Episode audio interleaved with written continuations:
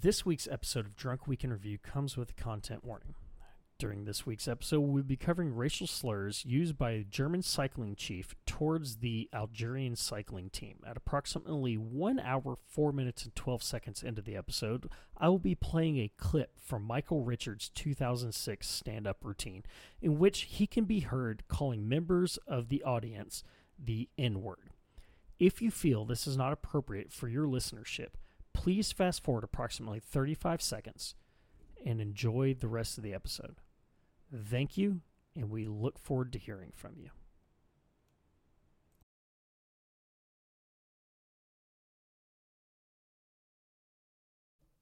Aaron here with a very important message. The views and opinions expressed in this show are solely those of the hosts and do not reflect the official policy or position of the host employers. Any content provided by our hosts is their opinion and is not intended to malign any religion, ethnic group, club, organization, company, entity, individual, or anyone or anything. Thank you and enjoy the show.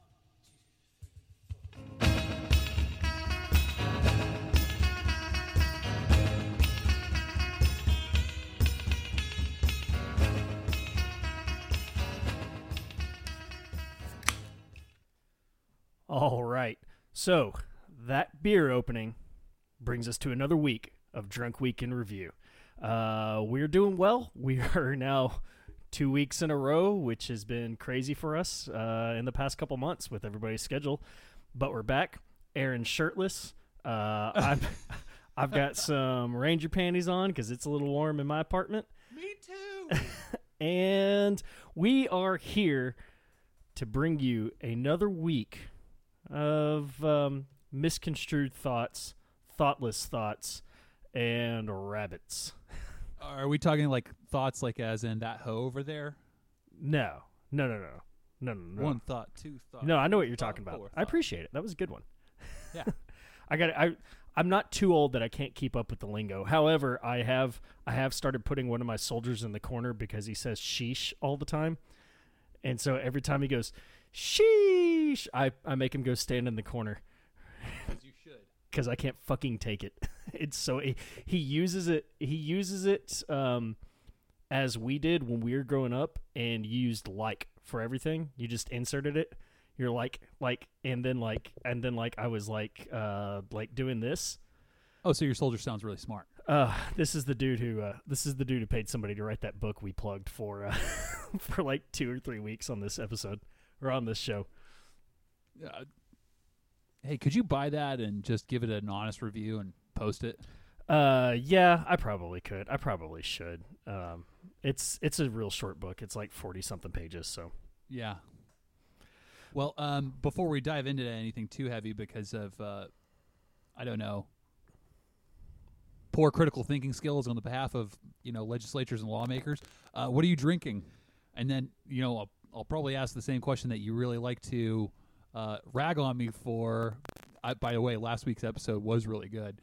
Um, what Uh, are you drinking, or is it just the old yellow belly? It's still yellow belly. I've still I've still got like six left out of this case that I had before I even went to Texas. Um, I really because I spend so much time um, with with Caitlin, and uh, most of my drinking's done over there. So I, I don't really keep beer in the house anymore. Uh, she's gone for a month, which means I'm actually gonna have to start buying beer to keep it here.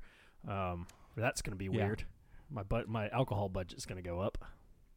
Yeah, well, uh, so the only thing that I've been really doing different is I've been spending a lot of time with Maddie and her family's uh, got some wine drinkers in there. So I actually, because I ran out of time this evening, only had cold Chardonnay, which actually is hitting a spot right now Ooh. because it is a scorcher around here.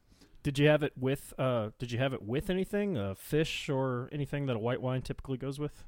No, I cracked this one open fresh tonight for the pod. Um, I thought maybe I could make it to the beer store, and I was like, ah, you know what?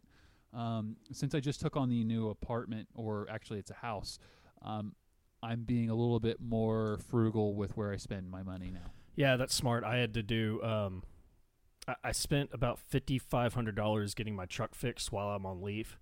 Um, it, this is the first maintenance I've done to my vehicle. I bought this vehicle in 2017 at 119,000 miles. I'm at 198,000 miles. Um, I am avid about the maintenance on the vehicle, so I don't miss I don't miss oil changes, I don't miss tire rotations, anything like that. But when I bought the truck, had a slight wiggle in the front end, um, and I knew at some point it was going to need to be repaired. And I finally just pulled the trigger, um, and I just rebuilt the entire front end. And for fifty five hundred dollars, um, if this truck gives me another fifty to seventy thousand miles out of it, I get another two years out of it. I'm super happy. Um, so I'm kind of letting that sit there and pay that down. Um, so I understand the being frugal part of it, but I mean, I also just like Coors Original. right, right. I, I just uh, I got used to spending like thirty or forty dollars a day on craft beer, and I was like, Oh, oh, God, now that no. I have, I, well, I mean, my rent was almost negligible when I was Yeah. living in South Tacoma. You know, Yeah, you're gonna have to go back Um, to drinking Rainier all the time. uh, It's good beer. I haven't brought myself to it, but I, I mean, like I'm not above it either. yeah, it's good know? beer. Um, it's a great lager, What? So, but um, have you gotten my housewarming gift yet? I got two really awesome T-shirts, a pint koozie, and stickers. No, I haven't. I haven't gotten it. You haven't gotten it yet. All right. I'm hoping I, I. am pretty sure I sent it to the right address. I'm hoping it just takes a while. Well, I mean, I did get some bills. Did you send me your bills and just address them to me? No, I sent you a little gag gift. Okay, cool. Yeah, I don't want to. I Uh, kind of what- want to ruin it, but I don't want to ruin it. No, don't do that.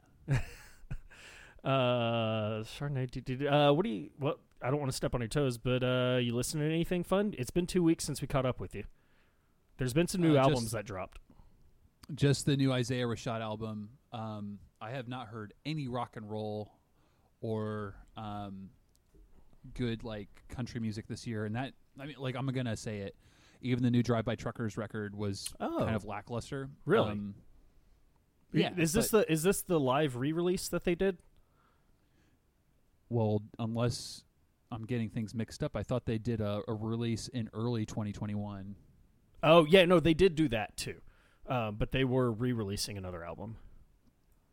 Uh, well, um, It was on vinyl. I haven't listened to their live album yet. yeah, they were uh, re-releasing a an album on uh, double vinyl. Well, I mean, they're still one of my favorite like groups. I just I haven't gotten around to listening anything by Mhm. them in a long time. JP It's- JP Harris just put out his new one in June or July, and he's a honky tonk master. And he went, he did the same thing Sturgill did, and this whole album is bluegrass. Okay. It's pretty good. Um, yeah. that's my like that's been my breakaway from metal because there has been just some incredible artists releasing stuff. Uh, I don't know. uh, You ever hear the band Bullet for My Valentine back in the early 2000s? They were kind of like scream, yeah, like screamo Yeah. metalcore kind of thing. They have Yeah, gone like they've gone almost straight metal with their two brand new releases, which are phenomenal. And then I've been getting really heavy into this uh, Russian band called Slaughter to Prevail, which is just brutal. Okay. Okay. So is this like some workout music? Uh, this is, I mean, I just listen to it. This is like what I put on in the shower. Uh, I, I, I can work out to anything. I can work out to a podcast. I can work out to like slow honky tonk country music. I can work out to metal. It music. I just enjoy music, so it's something for me to just kind of not focus on how much I'm hurting. Um, Understood. but I I have this argument at least three or four times a year with my brother, but he it drives him crazy because I've I've become such a curmudgeon when it comes to like listening to anything. It's either country music, rock and roll, or hip hop, um, or funk, or Afro, Afro, um, Afro pop. Is that what it's called? I don't kinda like the the Budos band. Oh man, that's a lot of fun. Anyway, point I'm trying to make though is like, I am so narrow in my understanding. And I don't But like it. you're I've never not. liked it. My dad's the same way. You're really not though, because you go from you go from um, you know your favorite your garage rock um, to your Waylons to your Willies to your Merle, um, and then you get like you deep dive into some really good hip hop and rap. Um, mm-hmm. you're not. So I just uh, Saturday, uh, the thirty first, I'd spent sixteen hours uh, driving four horses up to Vermont. Uh, it was miserable. It's only it's an eighteen it's an eight hundred mile drive, and it took us six, 16 hours to put that in perspective. uh, from here to te- from here to Austin was 1,200 miles, and that only took me 18 hours. To put it in perspective. So, do you have like a dually and Yeah, yeah, we're uh, we're in, Obviously, yeah right, we're in her dually dually. in her like 42 foot trailer, uh, going through New Jersey and Connecticut and Washington D.C. with a. Let me tell you about changing lanes in Washington D.C. with the dually a 42 foot trailer. That's a lot of uh, fun. no, thank you. Uh, just follow a semi and hope that somebody lets you in. No, we were passing all the semis. We were doing like 78 on the highway. um, but the where I'm going with this is I real like I know I'm I pigeonhole my music uh, because we're listening to the to the satellite radio and you know she's got Caitlin's got um, her phone hooked up to it, so we're kind of going back and forth between what's on her phone and what's on the satellite radio. And um, several times she's like, "Oh yeah, you know this song," and I go, "I don't." She's like, "No, you've heard of this band." I was like, "I haven't," and it's all modern, either pop music or modern country music. She's like, "There's no way you haven't heard this." I go, "Look, I listen to I listen to about five stations on my satellite radio. I, I listen to Octane, which is like current hard rock and metal. I listen to uh, Turbo, which is 90s and 2000s hard rock and metal. So it's like a lot of Limp Bizkit and Nine Inch Nails and just let your mind go with late 90s and early 2000s hard rock. Um, and then liquid metal, which is all it's all the way from the 70s to current. So you're getting everything from Ozzy to Megadeth and Slayer to like brand new, just deep metal. Um, Metal, dude. yeah, no, it is fucking metal. And then on the other side of that, I listen to Outlaw Country and Willie's Roadhouse. And Outlaw Country's all the new country music, and Willie's Roadhouse is, um, you know, 50s, 60s, 70s country. It's all the good honky tonk stuff. So I really pigeonhole myself on that. Well, I cut from the same cloth. I, you know, the only thing I might do is I might sub out your metal station for a garage station. Then actually, Yeah, you'd probably I li- remember Lithium was pretty good. Yeah. Oh, yeah. Lithium's the other one I listen to. So you know, and I'll can usually catch some like um, really good contemporary grunge rock, which is nice, yeah. and, and grunge is a really nice. Um, well, you'd probably listen to like for- Alt Nation or XMU or something like that.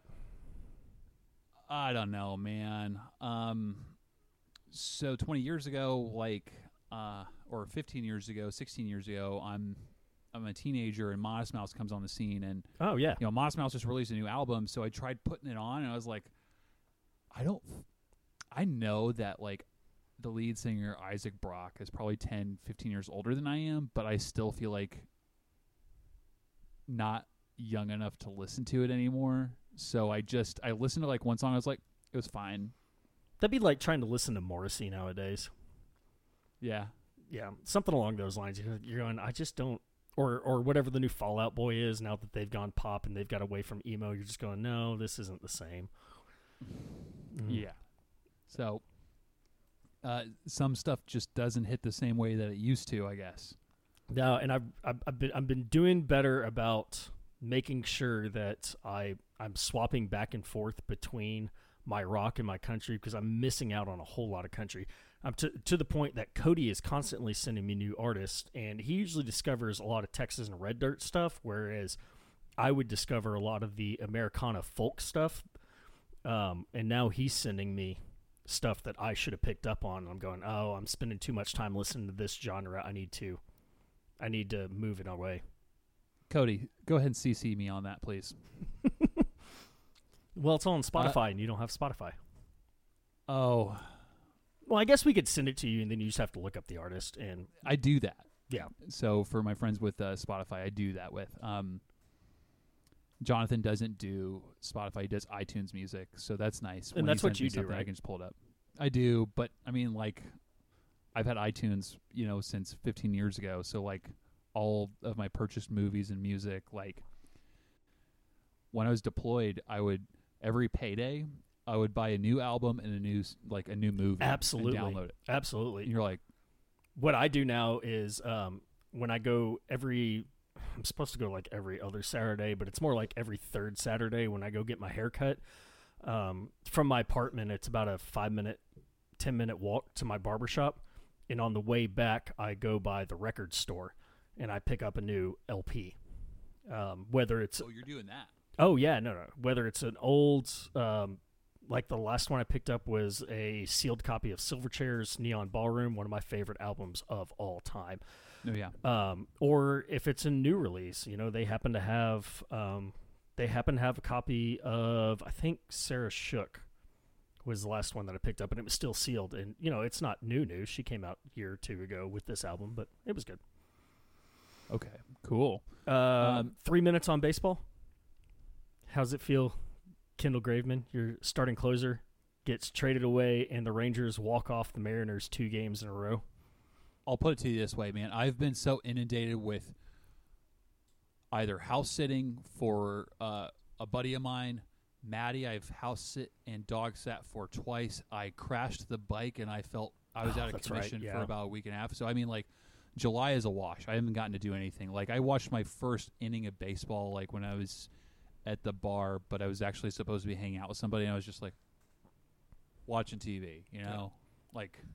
Well, continue to not use my account at your will and uh, watch It wouldn't matter. I'm in a blackout region. That's what. Well, I mean, I always watch it. I always watch it afterwards, okay. or especially that's a good one since you work from home. You could just wake up the next morning and just have it kind of going with the sound off.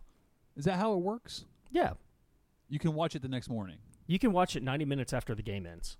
I wasn't aware, so that changes everything. Yeah, you can watch it 90 minutes after the game ends. When we lived in Korea, um, because the games would come on at two o'clock in the morning, so after work I would get home and watch the previous night's game. Yeah. Yeah, so 90 minutes after the game ends, you can watch it. Okay. Well, uh, that's that's perfect because I mean, like, um, uh, Maddie's moving in, so now Oh, I've got congratulations. Like, an office. Uh, well, it's you know it's going to be a slow process, but um, yeah, like yes, she showed up yesterday and she had brought over like a bunch of kitchen stuff, which really helps. But she also brought over, you know, like a big 40, 50 inch TV. And, you know, I've got like a, a little monitor because I've been living in a bedroom and now I have a house. So I've like, I'm missing a house worth of. Oh stuff. yeah. Well, I'll tell you that if you don't want to watch a whole game, the best way to do it is you wake up in the morning and you go to you go to scoreboard, right? So if uh, if as long as it's before like noon, uh, Eastern time, so nine nine a.m. your time, go to scoreboard and it'll have the previous day's games up, and you click on the game you want to see, right? So whoever the Mariners are playing tonight, so you go on scoreboard, you hit that, and then scroll really fast to the bottom and click on the very bottom link and that'll be the condensed game and it's like a 12 minute version and it's all the highlights and it's all the strikeouts it's all the best plays it's all the home runs all the scoring plays all that. And you can go through and watch the entire league at 12 minute games or 15 minute games and it's a good way to just kind of like sit back and go oh my god this play that everybody was talking about. And if the next day's games are on so like if you if you logged on right now and you hit scoreboard, it's going to show all today's games, and all you got to do is go back one day, and you can watch. That's what I do. If I miss the games, I just watch condensed games, and I'll watch the entire league. Well, I'll tell you what, help me out. Um, catch me up with the last month of baseball. What does uh, the AL, L, AL West look like right now? So um, the Astros are still, of course, in first place. Um, the Athletics are doing really well. Uh, I'm rooting for the Athletics and the Mariners this year. The Mariners have been on a tear. Now that they tra- traded away Kendall Graveman and a couple other people, I'm really worried about them. Um, the A's made some good acquisitions. The Astros really made no moves at the trade deadline, so I think the A's have a chance to overtake them. Um, the Angels are didn't really. I don't think the Angels traded away any key players. The Rangers got rid of their best two pitchers and Joey Gallo. So they're going to go into rebuild. Yeah, well, they've been in rebuild since the 2000 and whatever the fuck that was, 2014 and 2015 and 2016 uh, years, but they're full like they're full rebuild. I'm just really worried that we're going to lose Chris Woodward in the next two years, which is our manager. Um, it'd be like if Mariners went in full rebuild. So the Rangers are sitting at 38 and 67, and it'd be like if the Mariners were at that and they just got rid of Scott Servais. Um, Okay. and Scott's been around for y'all for so long, it'd be tough to. I don't know. I'd be I'd be very very upset if if the Rangers dump Woody, um, because he's just been so key in bringing up a lot of players. Um, I don't give a shit about the Astros. They're still there's still one player that they have to get. Well, there's there's about three players that they have to get rid of before I'll consider rooting for him again. But my biggest one is Yuli Gurriel for calling Yu Darvish a slur of Asian Americans or Asians ahead of one of the games in the 2017 World Series. Interesting. Uh, so uh, I think that's a really great segue because uh, sportsmanship is something that I like. I hold very dear to me, and um, it's probably because I've always been a big fucking loser, right? And I just hate losing so much. I hate losing. Oh man, this is from Moneyball. I hate losing more than I want to win. Yes. Yeah, I that's a great that. line. because I mean like that's that's how I felt, you know.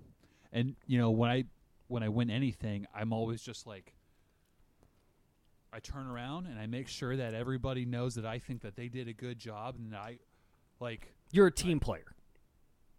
right. That's that's the way to do it. Well, yeah. Hey, you finally got a good fucking segue. Congratulations. So we'll get into this week's topic. Uh, this week's topic is going to it's going to mostly focus on the Olympics, but we're talking about athletes and sportsmanship and what athletes owe us, what professional athletes owe us. Um, I'm going to consider everybody that competes in the Olympics professional athletes.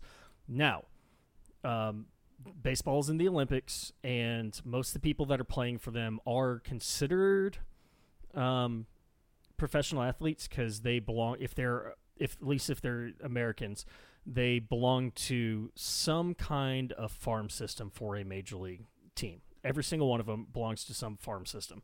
Uh, this they're not doing the same thing that like soccer does, where you're released from your club uh, to go play for your national team. Uh, I wish they would do that because I think that'd make I think that'd make baseball very interesting if clubs released star players to go play for the national team.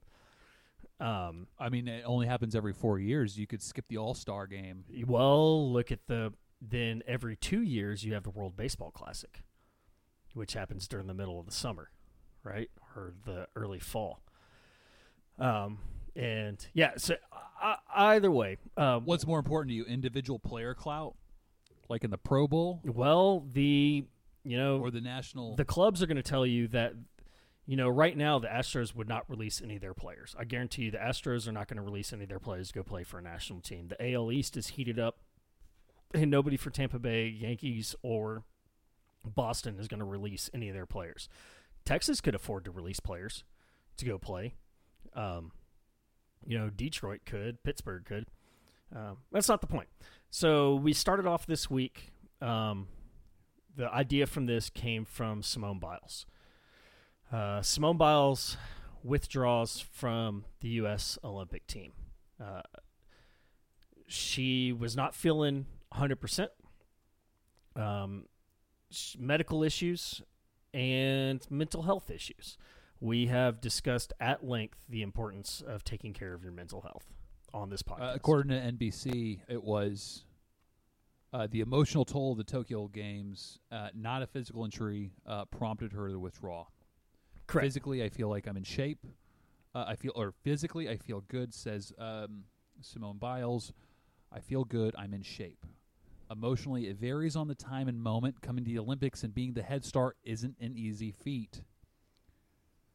Yeah, it's tough. Um, it's very tough. The amount of pressure, especially when you look at niche, niche, is it niche, niche, niche sports? I don't know. N i c h e. You're pull, you're you're you're pulling a Ted Lasso. No, I'm pulling a Cody. Um, how, how's it pronounced there? Help me out. I've only Birthday. yeah, I've only read it. Is it niche, niche, niche, niche sports?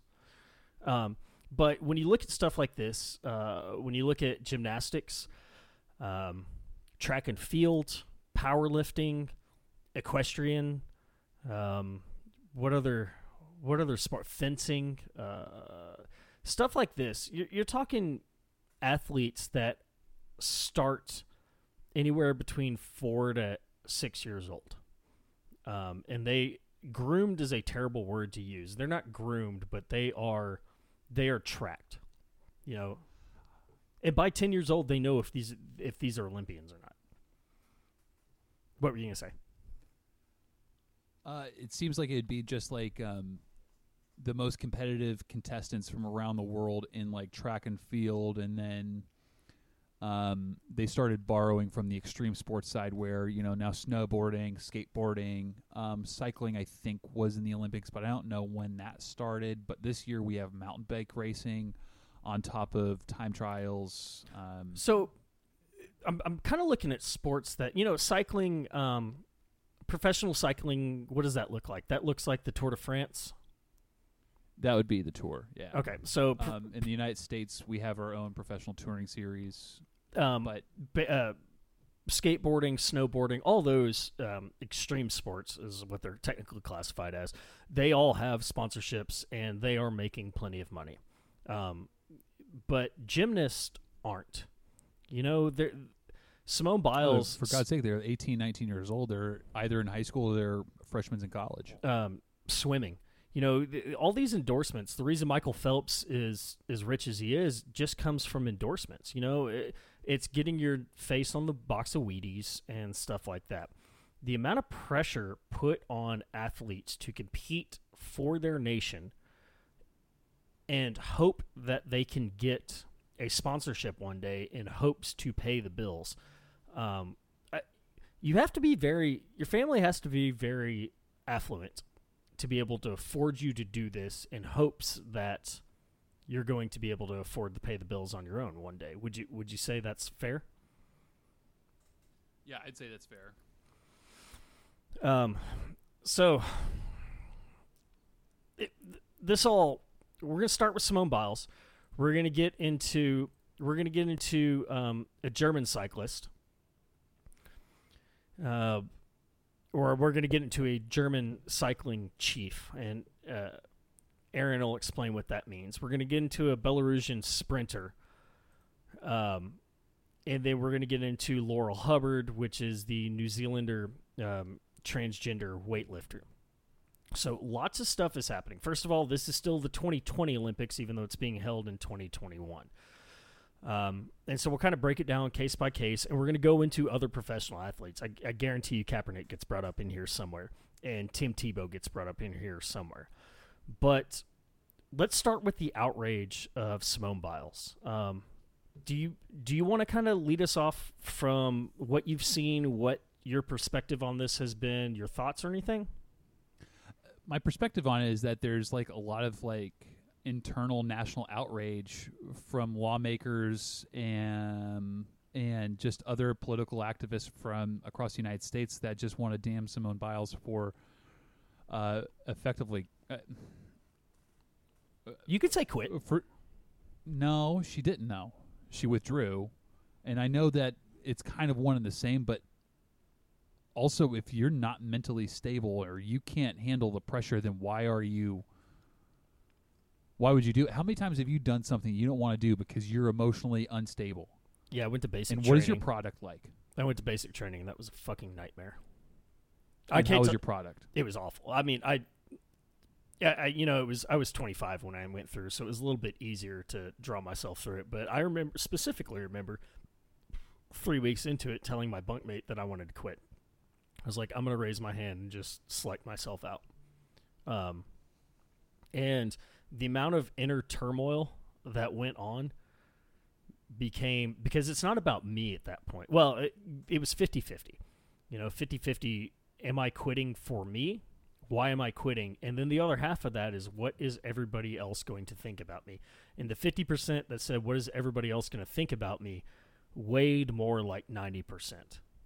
Um, and I can only imagine at a national level when you have how, whatever the U.S. populace is, one, what are we at, like 300 billion or 300 million? Um,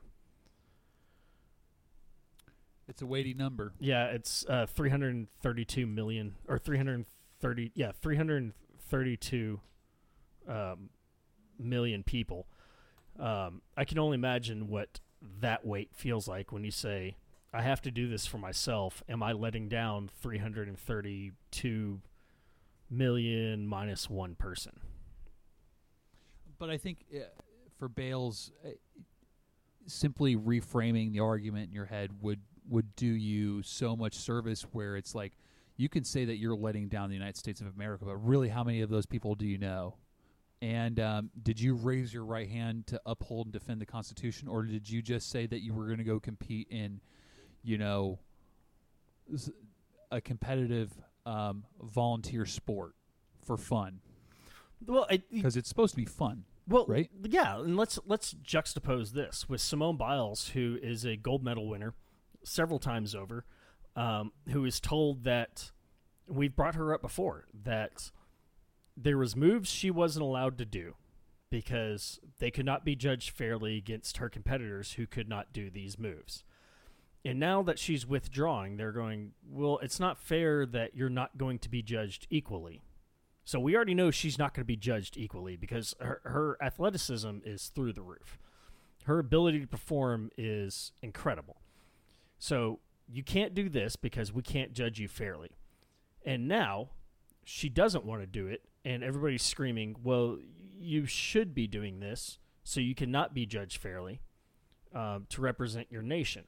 And at the same time, they have people pissing and moaning about well, uh, uh, Rapinoe.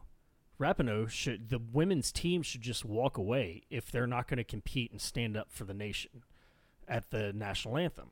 So the same people who piss and moan that Simone Biles is withdrawing because she's a winner don't look at the women's national team who's won back-to-back golds, right?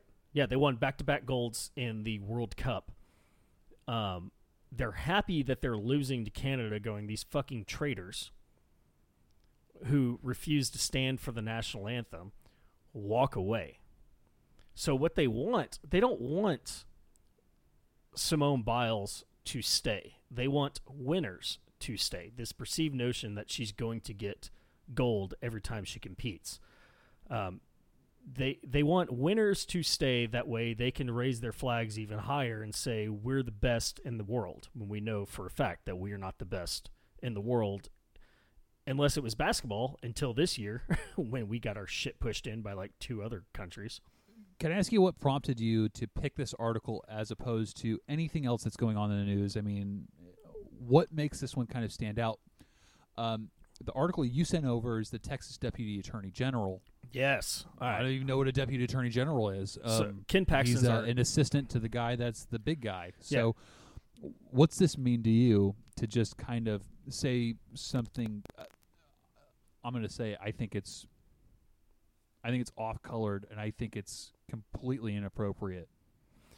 So, um, Texas's Attorney General is Ken Paxton.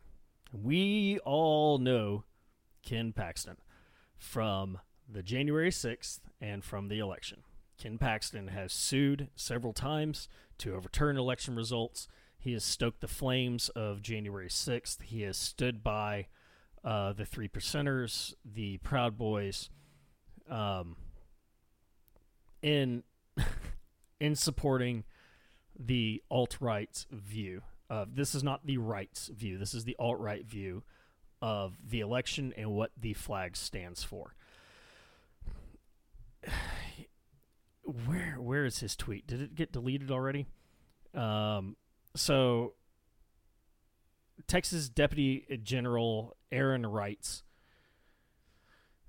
called Simone Biles a national embarrassment for withdrawing from the games.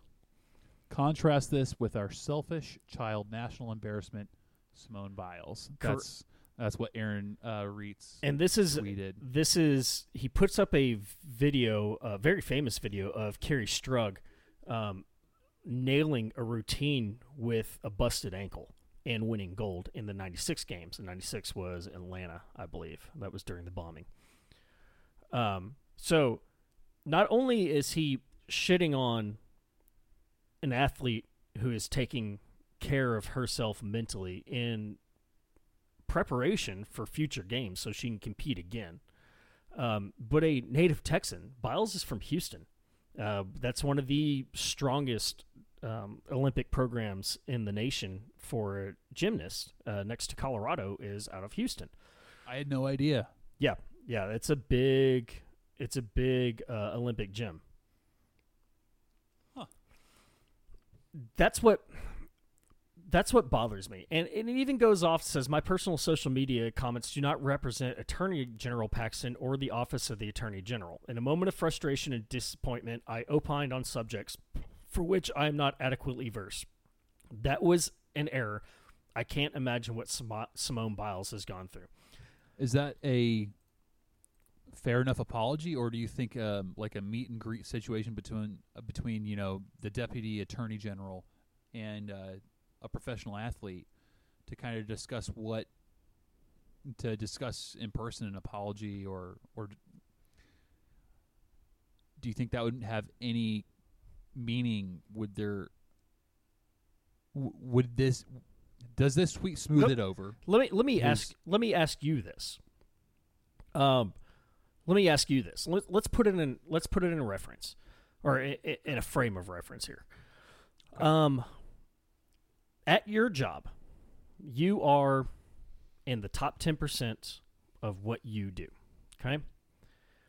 Uh, you are, your company is, it doesn't even have to be nationally known. But you are an internal board meeting and you've been invited there. Um, you're, you are 99 out of 100. And the one time you screwed up happened to be once in the last quarter. And you're sitting at this board meeting and in front of everybody, your CEO says, um, you know what? You were good, but you really embarrassed the shit out of this company because you asked for a day off for your mental health during our peak sales season. Um, and it's really disappointing that you couldn't be there for the team. Afterwards, you're released and the board the board meeting conducts and the board members basically rail your uh, your your boss who says this, right? Hey, you're looking at one failure out of 99 productions. He comes out the next day and sends you an email that says, "I'm sorry, I didn't mean to say that. That's not. I, I overlooked 99 productions and looked at one failure." What is your level of respect for this person at this point, and do you care to go meet him? JM, I'm guilty of doing the same thing though. Damning people for the one wrong thing that they did. Yeah, yeah. Then the, so, to just to be clear, Biles did nothing wrong. No, she was sick. I'm not saying she did anything wrong. I'm putting it into a, like an everyday man perspective or an every per, everyday person perspective. Every person, yeah. I mean, it doesn't matter. What I'm what I'm doing is saying that. Do you really care to go meet that person that just shit on you in front of everybody, even though everybody else backed you up and said no, you're wrong? Do you do you even care? Or do you go? This is the part where I get really kind of cranky because um, I am tired of being the bigger person when it comes to stuff like this. But as a public figure, I think it would behoove Simone Biles to go and you know. No, no, oh, I so, think it's up to the two of them to have that meeting and no, discuss. You know what? know, in the in the eighties and the nineties, maybe the early two thousands, mid two thousands, yeah, I agree. And in 2021, I think she takes a stand and go, I don't care what you think. I did this for myself. No, I don't want to meet you you said those words. They came from a place of feeling, they came from your heart. I don't care that you said something that said, I. Uh, I opine on subjects for which I'm not adequately versed, and then turned around and says, Simone Biles is a true patriot and one of the greatest gymnasts of all times. I apologize to her and wish her well. That means nothing to me anymore. Because you said it. You took off the mask and you said exactly what you were thinking that will I will always and forever know that this is what this is what you had to deal with or this is what you thought and you don't understand. I've lost all respect for from if I'm Simone but Biles. Don't you think this is one of the pivotal problems between uh, the bipartisan era that we live in? And this is this is definitely a rabbit hole, but I think the inability of people to just talk it out and come to some sense of agreement or at least understanding. Don't you think that's one of the problems that we have right now? No, no, no, no, uh, uh, absolutely not. Because or, I think or am I just missing the mark here? no, I, it- we can agree to disagree on this. Because for me, Okay. I will always say that she is within her rights to say, she is within her rights to go, no, no, yeah, I can meet with you, but just so you understand, on an in front of God, the nation, everybody, um, this is what you represent to me. The I, I don't know what it would I, I guess I just don't know Aaron Reitz as much as I don't- Texans do. I don't either. but Aaron Reitz is the deputy attorney general, so he's got to be you know pretty close with Ken, yeah. Paxton. Yep. Okay, just want to make sure I had that right. but I don't know. Uh, It's 2021, and in 2021, I think standing up for factors such as mental health is more important than standing up for standing up for bipartisanship and standing up for I'm willing to play nice in front of the cameras. She she I don't took think this is about playing nice, JM. I, I, and I want to point that out. This is about like, hey, you said something, and uh, maybe you apologize in person, not over a tweet, and then we talk about what mental health Yeah, awareness but- means, and then you can come up with a plan because you're a state lawmaker that says that, hey, look, um, I said something out of turn, and I'm going to go ahead and make an effort to change things. Um, but it all be for the camera. I- I- I- I that's what I'm saying. Again, is- that's that's me, and I'm you know, but I'm not the one that's serving serving as a deputy attorney general. I'm well, just- but this is all going to be for the cameras, though. And on a national level, what what does a face to face meet and greet look like? The the press is for sure going to be there. There's going to be pictures of them shaking hands, sitting down over a cup of tea, and talking about problems, and then and then uh, Reitz is going to walk away, and Simone's going to walk away, and nothing will have changed other than this press conference that has effectively been a national or nationally televised or nationally orchestrated apology. Um, uh, that it's the same. It's no different. It's no different than any public figure who comes out and says something controversial and then tries to walk it back, and everybody goes, "No, we know exactly what you stand for and what you think now." Apologize all you want. Bring me onto your show, absolutely. And then when you try to apologize, I'm going to go, "Yeah, yeah, yeah." But this isn't the first time you've said this. Remember when you said that? And remember when you said that? Oh, oh, oh I didn't mean those either. Oh, you you now you're going to walk back comments from 8 years ago. When your when your line has been this.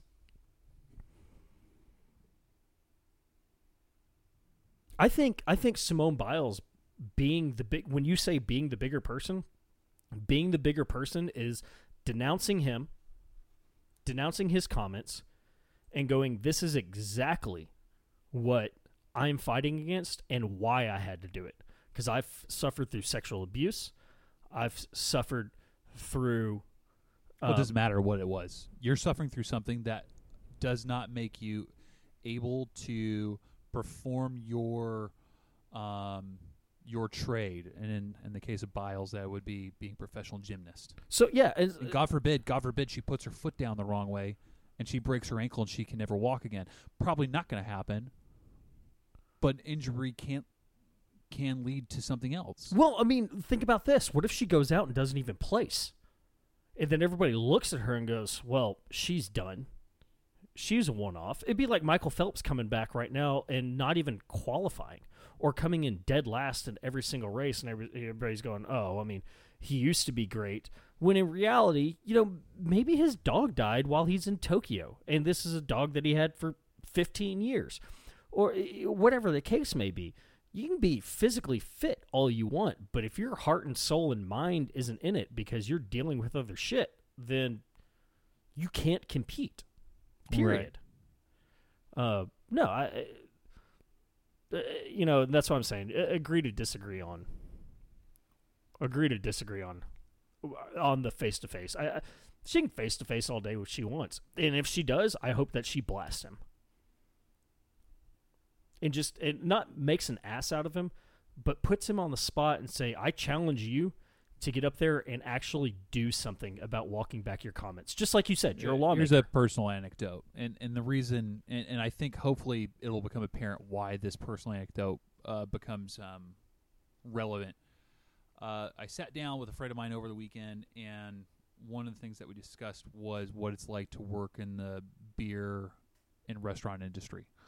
Um, and I was serving tables at a bar in Tacoma, and um, I got offered another position somewhere else, and I took it. And when I took that position, I was immediately um, granted the opportunity to train as a bartender.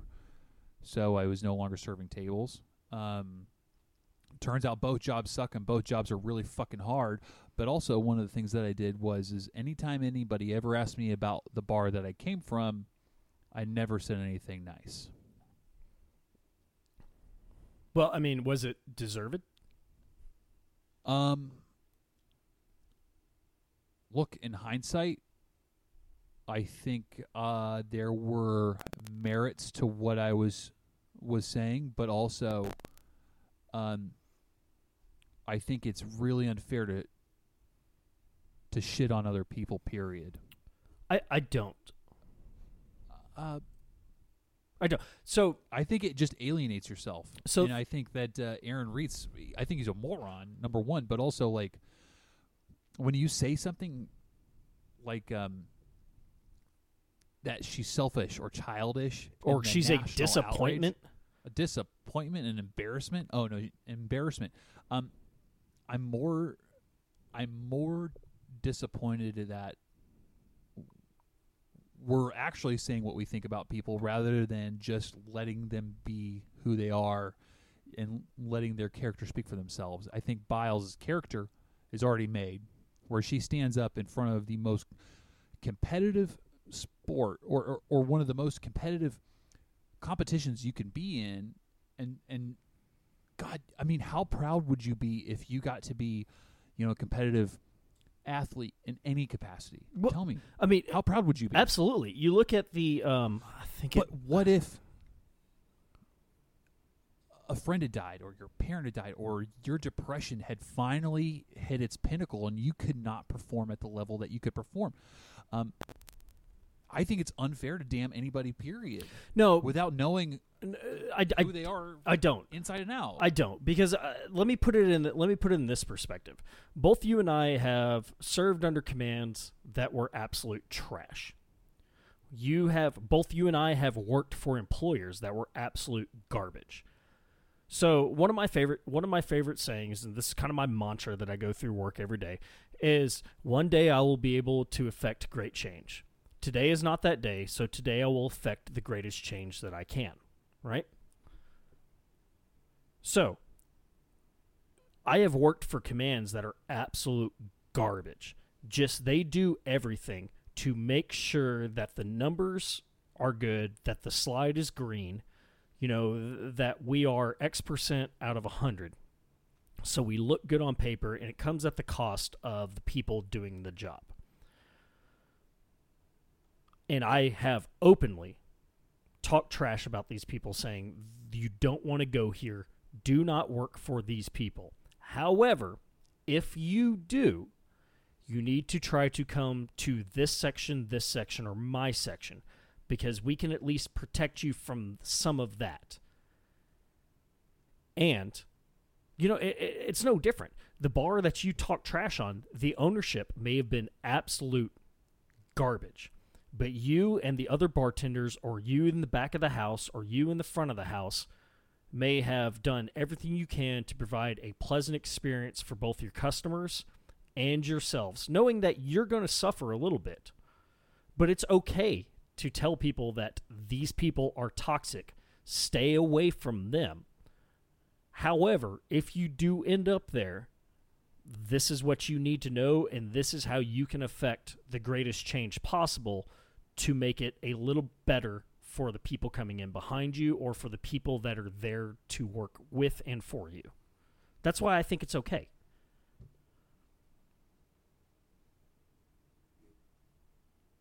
Hmm. That's a really good way to look at it. A- again, it's it's but also I wasn't that kind in my in my gesture towards them in the first place. Like it was it was pretty damning. But also, I mean, that was two or three years ago. So it's like y- you know, hindsight's twenty twenty. But you know, I suppose we're talking about different things here, and it's No, I think we're I talking just- about the same thing. I think we're approaching it different ways. Because I, I- I don't mind saying that this person is this person, this management, these people are terrible.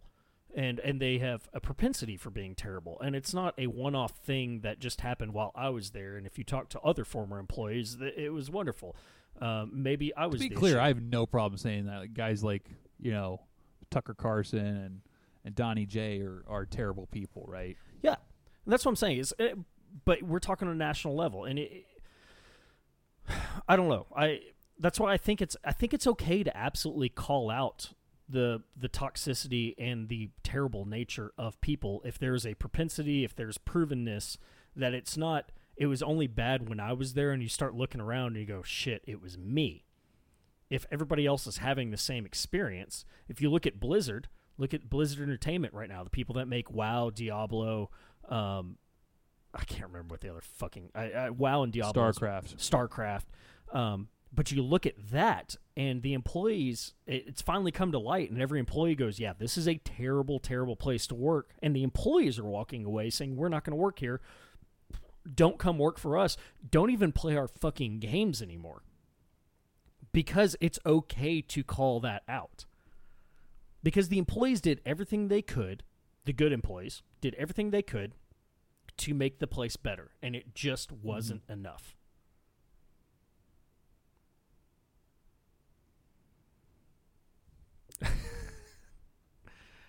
I don't. I different approaches. I, I like your approach. I just I um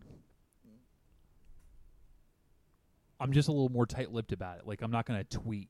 No, uh, no, hey, God, don't no. go to this bar. God, no. or hey, fuck this person because I think they're uh, a jerk off for not doing their part in competing. Yeah, like I'm not going to say these things, or I'm not going to.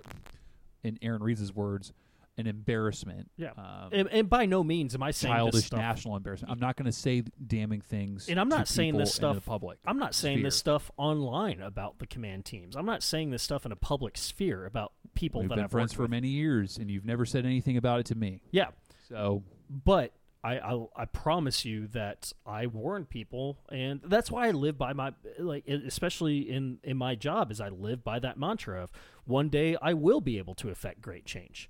Uh, but today is not that day. Today I'm going to effect the greatest change possible, and if that means sending my people home at three o'clock in the afternoon because I know next week we're going to be here till eight o'clock at night every single night, then guess what? That's great change because I gave them their time back when I'm about to take it all back from them. So, with with great power. comes great responsibility. Oh, did you just finish my sentence? Um, talk to me I'll about. grab another glass of wine. oh, really? That's what we're gonna do? Because I was gonna have you introduce this German Uh, cyclist. Oh, yeah, I would love to do this. Um, German cycling chief uh, is sent home from the Olympics after racist remarks. So, what is a cycling chief? A cycling chief is just like your.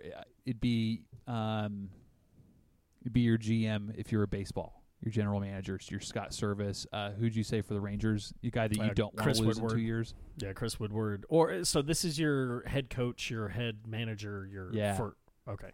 Right. So the sporting director of the the German cycling team was sent home for making a racist comment about riders from Africa during the time trial. What the Um, fuck? Yes. Um, this uh, Patrick Moster was heard on Wednesday using a racist phrase in the television broadcast of the race um, when he urged one of his riders to catch an Algerian rider To and get uh, an the cam- Eritrean rider to get the camel riders, drivers. drivers, to get the camel Yes. drivers. So uh, Patrick Moster uh, violated Olympic rules, and uh, fair play, respect, and tolerance are n- are not negotiable for Team Germany. Um, and uh, Moster told the news that he made the wrong choice of words. Does that apology uh, cover his ass, or or did he just screw himself? Now he screwed himself. We don't need to talk about it. he says he sincerely apologizes. I didn't want to discre- discredit anyone. Uh, who is?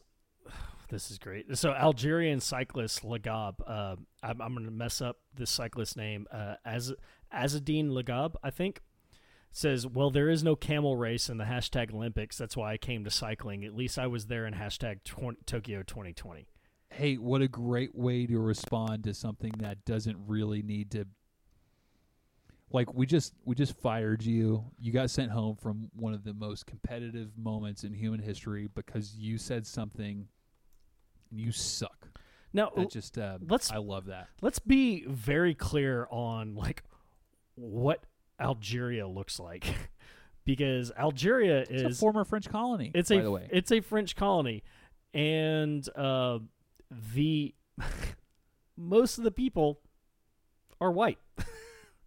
like there is a, in fact, the cyclist, the cyclist who uh, Azzedine Lagab, who retweets this, is white, and he's still calling her, or I'm sorry, he's still calling it, uh, Azzedine, uh, the cyclist Lagab, a a camel driver. Um, so, oh my god, uh, I mean, you can. How how long is it going to take you to get some wine? Because we can definitely, I, I can I could talk over this real quick.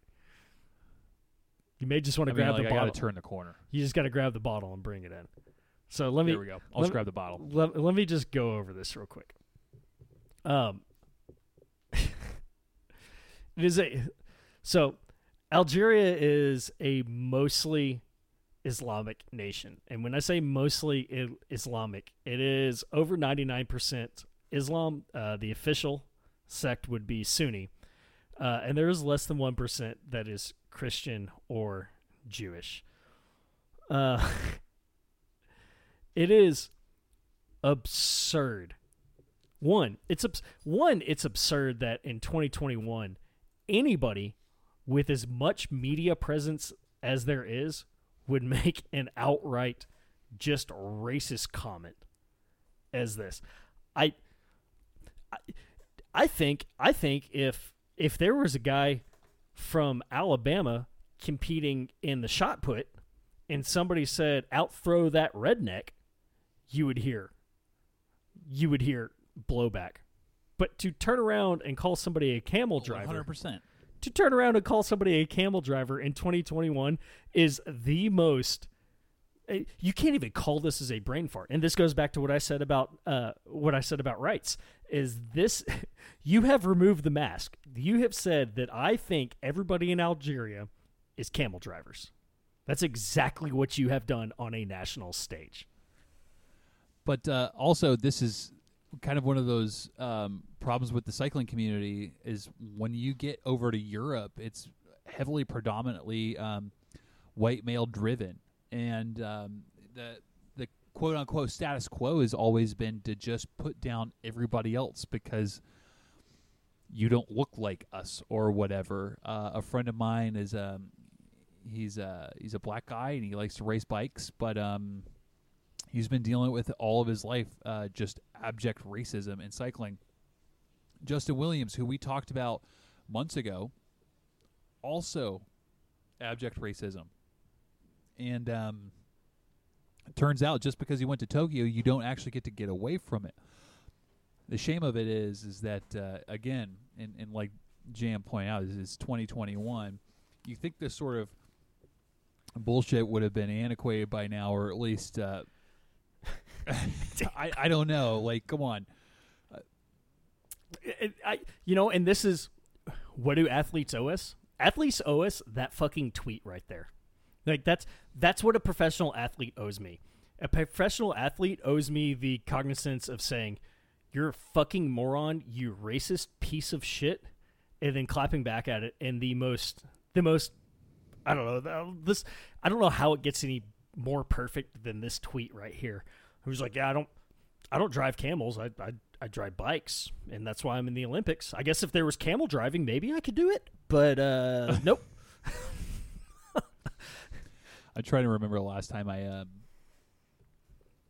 saw a camel race, and that would have been Brendan Fraser versus Rachel Weisz in The Mummy. And Rachel Rachel Weisz spanked some ass. Oh my god. It- this is this is beyond absurd. This is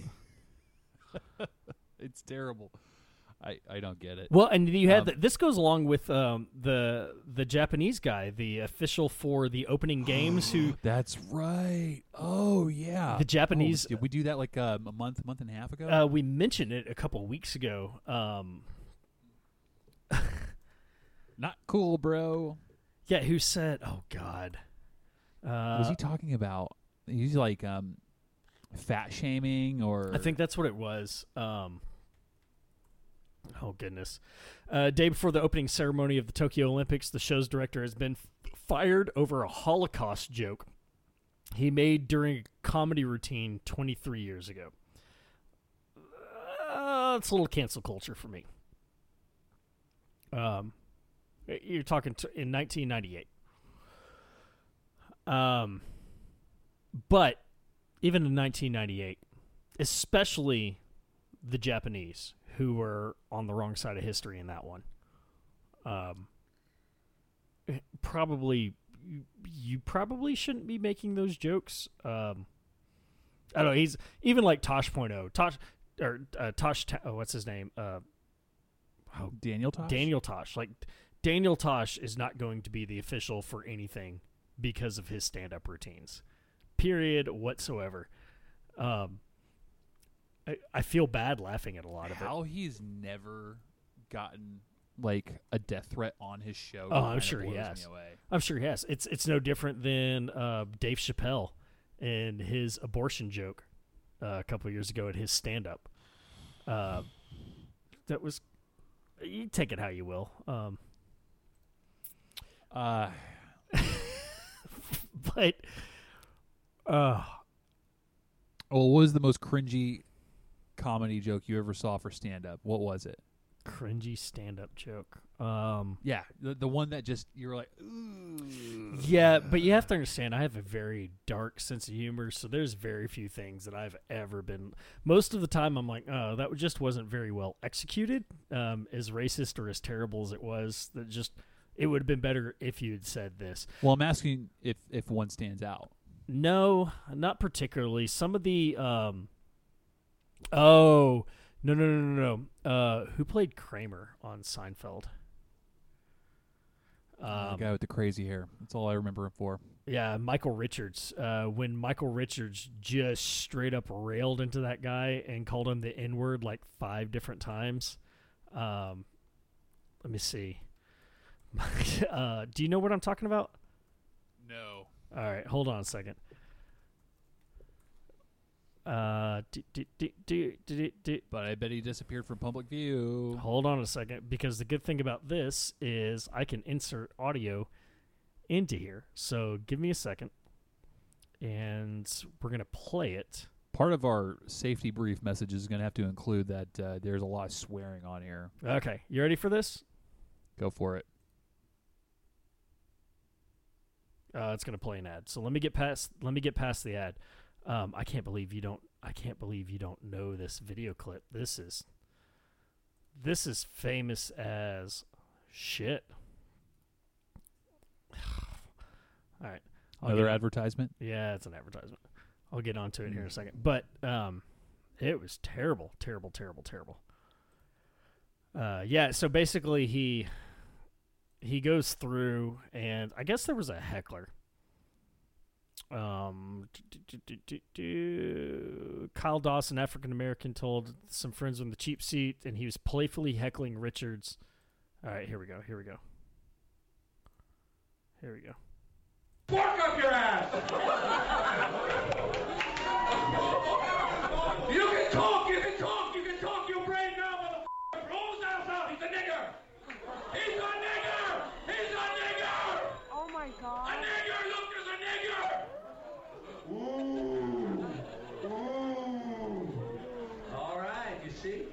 just shocks you, just shocks you to see what's buried beneath your stupid motherfuckers. Yeah. like hard R and everything. Woo.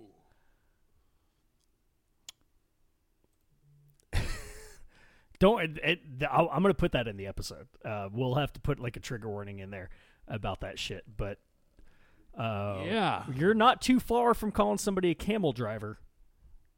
No, no, I don't think so. And that was in the early 2000s? 2006. It was a huge disappointment. How many people still watch Seinfeld today? Uh, Look, man, uh, when's the last time a show aired? I don't know. Uh, I didn't watch it. yeah. I mean, I was too young for it. but that's uh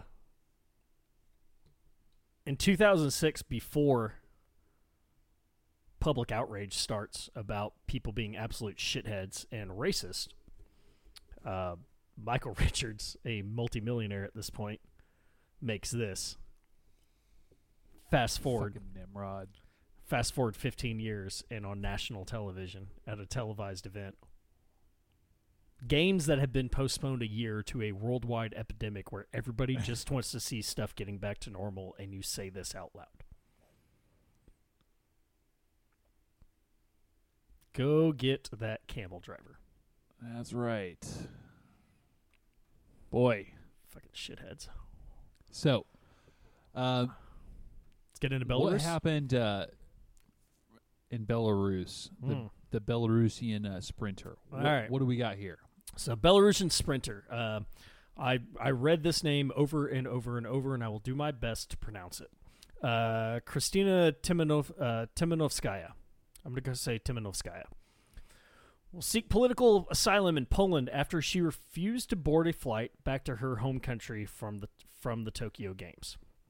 So, Timonovskaya has been openly critical on Instagram of the coaches they they being the Belarusian team Belarusian officials abruptly pulled her from the Olympics and took her to the airport before she could compete in Monday's 200 meter event.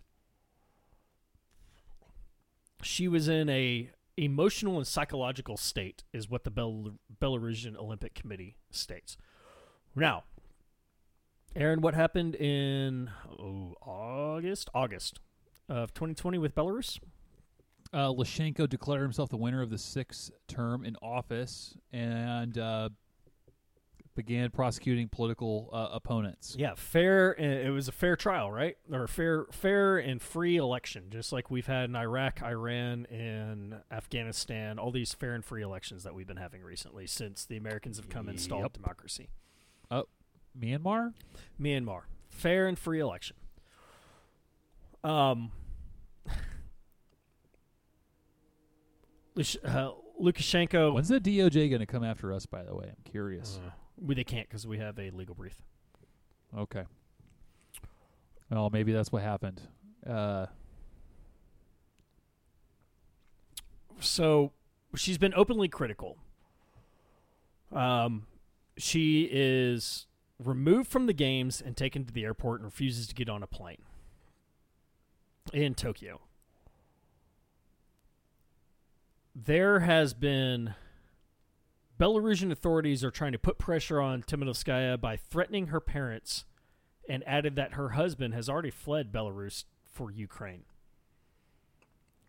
Uh, she told Reuters that she was being punished the fact that I spoke on my Instagram about the negligence of our coaches. Now, this is a Soviet bloc nation, and they are expected to perform. We all know about the prowess of Soviet bloc um, in the Olympic Games, uh, especially hockey and gymnastics. You are expected to perform. If you come home without a medal, you better not come home at all. Uh, let's talk about what is it 80 88 82 whatever the i can't remember what those games were but the i guess it would have been like 86 or 82 the uh, miracle on ice where the americans upset them um sh- Polish authorities have given her a humanitarian visa. She is now seeking asylum. Belarus, during the middle of these games, is still in political upheaval. What is what does Timonovskaya owe us as a professional athlete, other than nothing?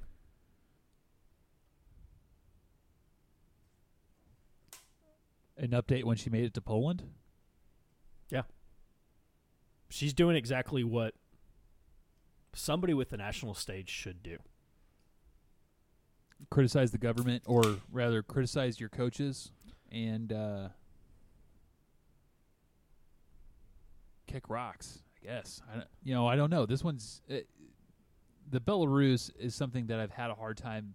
Uh, rather, there's so much news all the time that this one isn't something that I was really schooled up on. Um, it's just kind of funny to see so much political turmoil in such a short amount of time. Like whether it's um, national outrage for um, behavioral health issues or uh, racist remarks, and now now we have somebody that's uh, critical of of team leadership.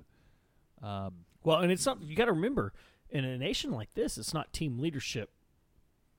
In it's the actually the country. yeah, it's not team leadership like um, like Simone Biles as coach. We're not being critical because he wouldn't let her perform the routine she wanted to. I- She Right. is openly critical at this point of the Belarusian dictator, Lukashenko. But she doesn't owe me anything, but she's doing what she needs to do to bring attention to Belarus at another curious, national like, world. What happened when she was forcibly taken to the airport? Like, Oh, I've got an idea. I think it involves black cars, people in suits, and some strong arms. so the DOJ when they were locking up people in Portland last summer. Mm, I'm thinking more along the lines of Saddam Hussein. Saddam Hussein um, inviting dissenters for a dissenters of the what he was the Ba'ath Party. That's right. Yeah, so dissenters of the Ba'ath Party who were still in government to, you know, come to a dinner and place all their belongings into labeled folders and then making them wait for a couple hours. And then coming out and giving them all a $1,000 after he spoke for 30 minutes. And then the next time he holds Congress, having somebody up there with a prepared speech, labeling off or naming off a bunch of fake um, fake dissenters and people that are actively trying to uproot the government. That's what I think that looks like. Yeah. Well, I think that checks out, especially for Soviet bloc nations. Um, I look forward to seeing this, like the outcome of this. She's Lithuania, because Lithuania is north of um, Belarus. Is uh, is Lithuania associated with the Soviet Union, or they? no, no, um, they're NATO? they are a NATO nation. However, you do have. No, I'm thinking of Latvia. Um, Estonia. no, I was thinking of Latvia that has. Um, I think Li- Lithuania is definitely NATO because they um they would send their officer corps well, Lithuania between Lithuania and Poland, you have that one little segment of Russia that borders on the Baltic. You know what I'm talking about? Yeah. Which is why we have NATO forces in Riga, up there in Latvia. Mm. Uh, Belarus is just southeast of Lithuania, it borders Poland. Uh, the Czech Republic has also offered um, asylum or offered political sanction- sanctuary to. Uh, man, I, I just keep. Uh, Tim- I, know it's, it's Timonovskaya. name. Timonovskaya. I'm going to keep calling it Christina. Keeps offer they the Czech Republic has also offered sanctuary to Christina there. And last update: is she on her way to Poland or Czech or is She's in Poland. okay? She's in Poland. From what I understand, she's she has a visa. Yeah, no, they've given her a humanitarian visa. Okay. She's there. Poland's kind of a funny place too because they're very much in the the shadow of the Soviet, um, the Russian regime, rather. Yeah, it's same thing with like Romania. They left the uh, Warsaw Pact and they're trying to join NATO, so their defenses are crumbled because they they don't have the support from the Warsaw Pact anymore. Uh, but they don't really have NATO support. They don't have NATO funding. They don't have EU funding. Yeah, but they partner with the U.S. when it comes to doing things like combat operations in Afghanistan, which is really kind of funny. Like uh, we worked with um, Romanians. Uh, the point I'm trying to make, though, is that like um, it's like a second iteration of the Cold War. It's like the Cold War got put on hold and then it got inflamed again. Well, and Um, the last time I was over there was when um, Russia had invaded Crimea. Uh, Crimea. Cri- Oh my god. So that's so off topic. I do want to talk about that in another episode because I'm kind of curious. Well, and I like- can't I can't talk about No, what I was doing. You can't talk there. about it, but I'm sure there's something that you can talk to. I could. Yeah, absolutely. Um, right. So we'll find some safe parameters and kind of jump from there. Um, how do you feel about talking about sportsmanship and what athletes owe us? And by the way, I feel like athletes owe us nothing. Well, th- I think our final one. Let's get into uh, Laurel Hubbard, the um, transgender transgender weightlifter from New Zealand, because I think this is what athletes owe us. Um, I thought about this very, very, very hard when I was prepping for this, and I still don't have a stance on transgender athletes. Um, this is probably if hate mail is going to come through, this is where it's going to come through. Uh, I don't have a stance on transgender athletes because, uh, one, there's just not enough science out there yet. Um, I firmly believe in science. I believe that there are biological, physiological, there are natural, uh, chemical reasons for everything that is happening in this world. This is not to go against anything that has to do with my religion because I can separate the two. Um, I just I don't know where I stand on transgender athletes yet. However, Laurel Hubbard is a transgender weightlifter for New Zealand. Laurel Hubbard did not transition until she was 35 years old. She failed out. She was knocked out of the women's 87 kilogram competition after failing on all three attempts. She failed at 120k. Uh, so 120 kilograms. So one kilogram is 2.2 pounds. So 240, 268 pounds. I'm sorry, 264 pounds. Right? Uh, whatever that math works out to be. I, I usually I'm good at this, and I'm just not right now. On her second attempt at 125, which is 250 plus 25, 275, she got the weight up and pumped her fist. However, judges ruled it a no lift, and she failed again at 275. Hubbard was the only one of 13 finalists not to com- complete at least one lift. The right, and, and just so everybody's aware, New Zealand, Australia, um, England, or the UK, uh, and the United States have an alt right faction. They all have hardcore right factions. Everybody does, but the UK, New Zealand, uh, Australia, and the US have a predominant right wing faction that is involved in their politics at a I don't know how to say it, like basically along the same level as we do. Would you call it that? Absolutely. Yeah, like where Absolutely. where there And- is and a so left. Just just um, there's there's uh, the global west, and then there is the global south, right? So the global west would be your your colonizing nations, and and there's absolutely uh, traces of um, either alt right or neo Nazi or other sort of nationalist movements. Yeah, um, and they these four countries that I mentioned specifically: uh, Australia, New Zealand, the UK.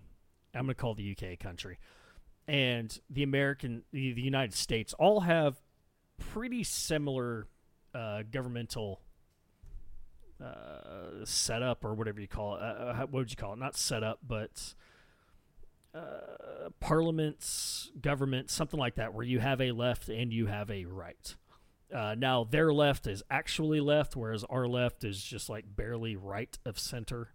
Um, our progressives are fighting for the same things that the rest of the world has, as far as Europe. that's like, that's what our progressives are doing is trying to instill basic human needs and make sure people can fucking live. Um, but everybody in these four nations have been well across the globe, but especially these four nations have been super critical of a transgender athlete, and their whole thing was is she is going to dominate, and it's not even going to be fair. And then she fails her first three lifts. Let it be known I'm not shitting on Laurel Hubbard here. I don't think Aaron is either. What's our takeaway from this?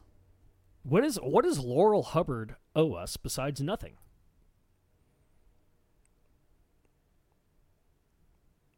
Uh, I think um, my takeaway would be: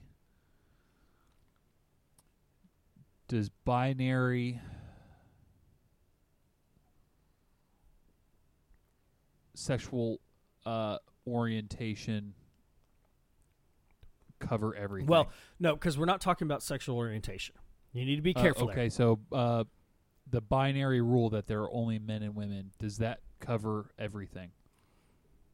No, We are talking about gender, and gender, gender. yeah, gender Correct. is gender uh, assignment, uh, which is also an assignment, not also what you.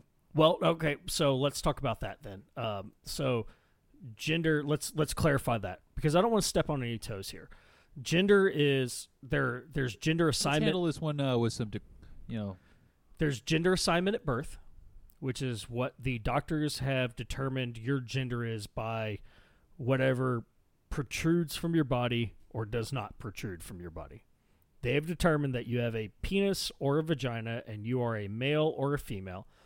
Um, there are there are instances where you are born with both male and female genitalia.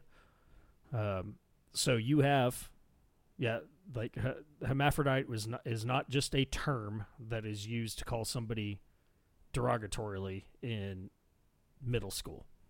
So you have, yeah, there are there are multiple assigned genders at birth, but generally, I have a good friend of mine whose um, whose son was born with male and female genitalia, and he picked his gender later in life and transitioned through that with the help of with the help of um, testosterone because he chose to be male.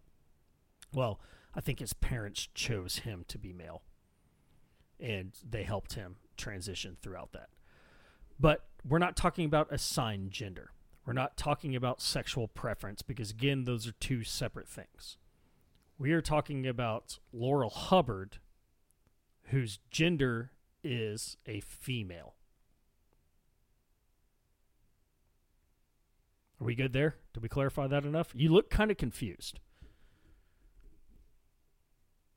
Let hey, we're here. We're, we're here. Let's I- address questions. Okay, okay, okay, okay, okay. My my only hang up is that um, in order to be judged fairly against the gender that you're competing against, it'd be nice to see that the the the fields were level. Um, a professional cyclist I watched earlier today on YouTube did a um, kind of like a fun ride with a bunch of her bros, and and these guys uh, took her up a mountain in L.A. and she got the queen of the mountain, which is she was the fastest woman to go up this mountain. Okay. It's a Strava segment, right? Yep. You get a KOM or a QM. It's awesome. It's really hard. Uh, but also, like, she's with her bros, and her bros are much stronger than she is. And you can hear her in the video say, slow down. And she would uh, she's so strong and competitive. However, when we're talking about Olympic lifting, if you are assigned as a male at birth and you transition later on, even if uh, okay, so she's transgender, so she's got both parts. It doesn't. It doesn't. question mark. It doesn't matter. It do, the parts parts don't matter. Parts don't matter. Parts don't matter. The issue here is going to be, and this is what the IOC, the The international issue to me, to the issue to me is is that this person Well, is well, let me before you say something that gets us in trouble. Let me let me. I, I, I know where you're going with this. okay. So the the IOC, the Olymp- uh, International Olympic Committee, their ruling they still have not determined.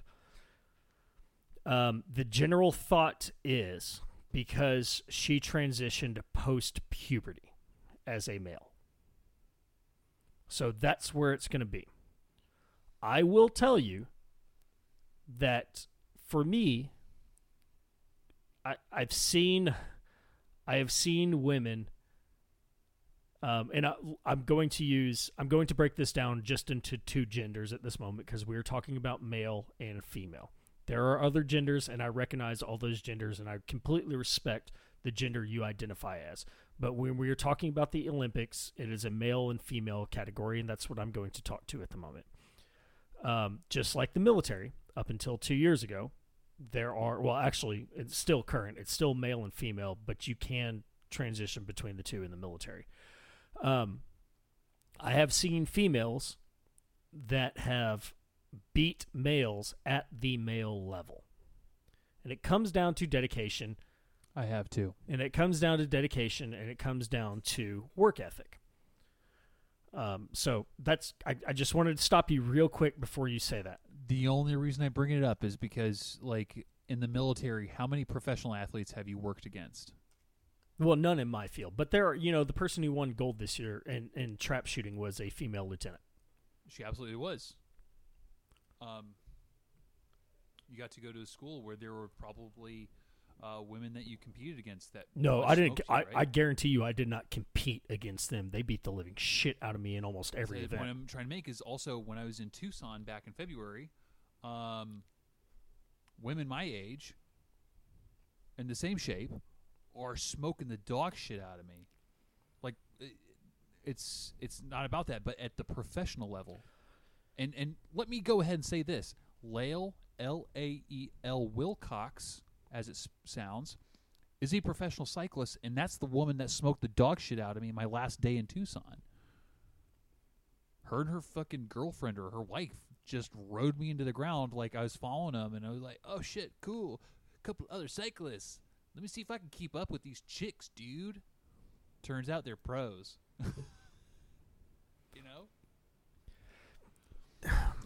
I- I'm not trying to say that one sex is, is greater than the other, but at a professional level, Well- your capability, I think, would be a little bit different. Well, and that's what I'm saying is there's not enough science at this at the moment.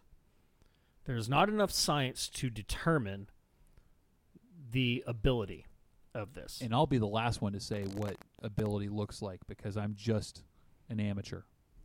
well, I, I, Oh, or really, I'm just a armchair quarterback that's drinking beer, watching TV, going, "Oh fuck, fuck that person for quitting or whatever." You know, like I'm not saying that, but you know what I mean. Like, I you know I I'm gonna be the last one to I'm gonna be the last one to say any ability, um, because how many times we go that's never happened, and then it happened. Um, you know, in Kerry Wood ties a national ties a national strikeout record. Uh, it only been done twice before that. Um, i- i- 20 strikeouts out of 27 possible strikeouts. You have people that are, you know, there was an Olympic, there was a world record broken this year in swimming. You know, it, the the ability is always there, and the the females that are breaking Olympic records and world records are beating male standards. Hey, you must swim this or run this or cycle this. Um, I, the top the top female athletes are outperforming male athletes.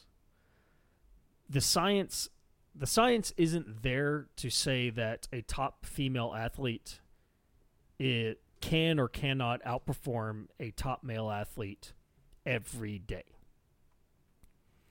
Um, there's obviously physiological differences. There are biological differences, even at a professional level. Um, I, I just this is where I don't know where I stand on it. I, I need I don't know because you have you have horrendous videos of like a, a professional women's soccer team who who faces the 11 and under, the 12 and under, whatever that video was, and gets routed by 12 and under, 13, whatever, teenage teenage boys team, and gets routed by them.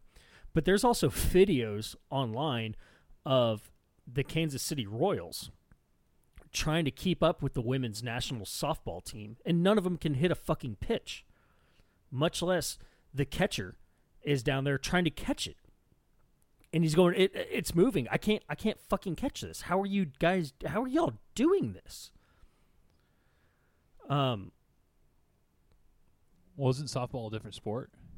fast pitch softball is, and I've been very, it's a a- very different sport. f- fast pitch, so- softball. are if you think if you think fucking softball is bullshit now, i'm not talking about your buddy out there who's like yeah i play softball on the weekend and, he goes out there and drinks beer and plays underhand bullshit softball that's not a fucking sport just like cornhole is I'm not talking a about like fucking at the collegiate level where they look like they want to clear the benches when they get pissed off.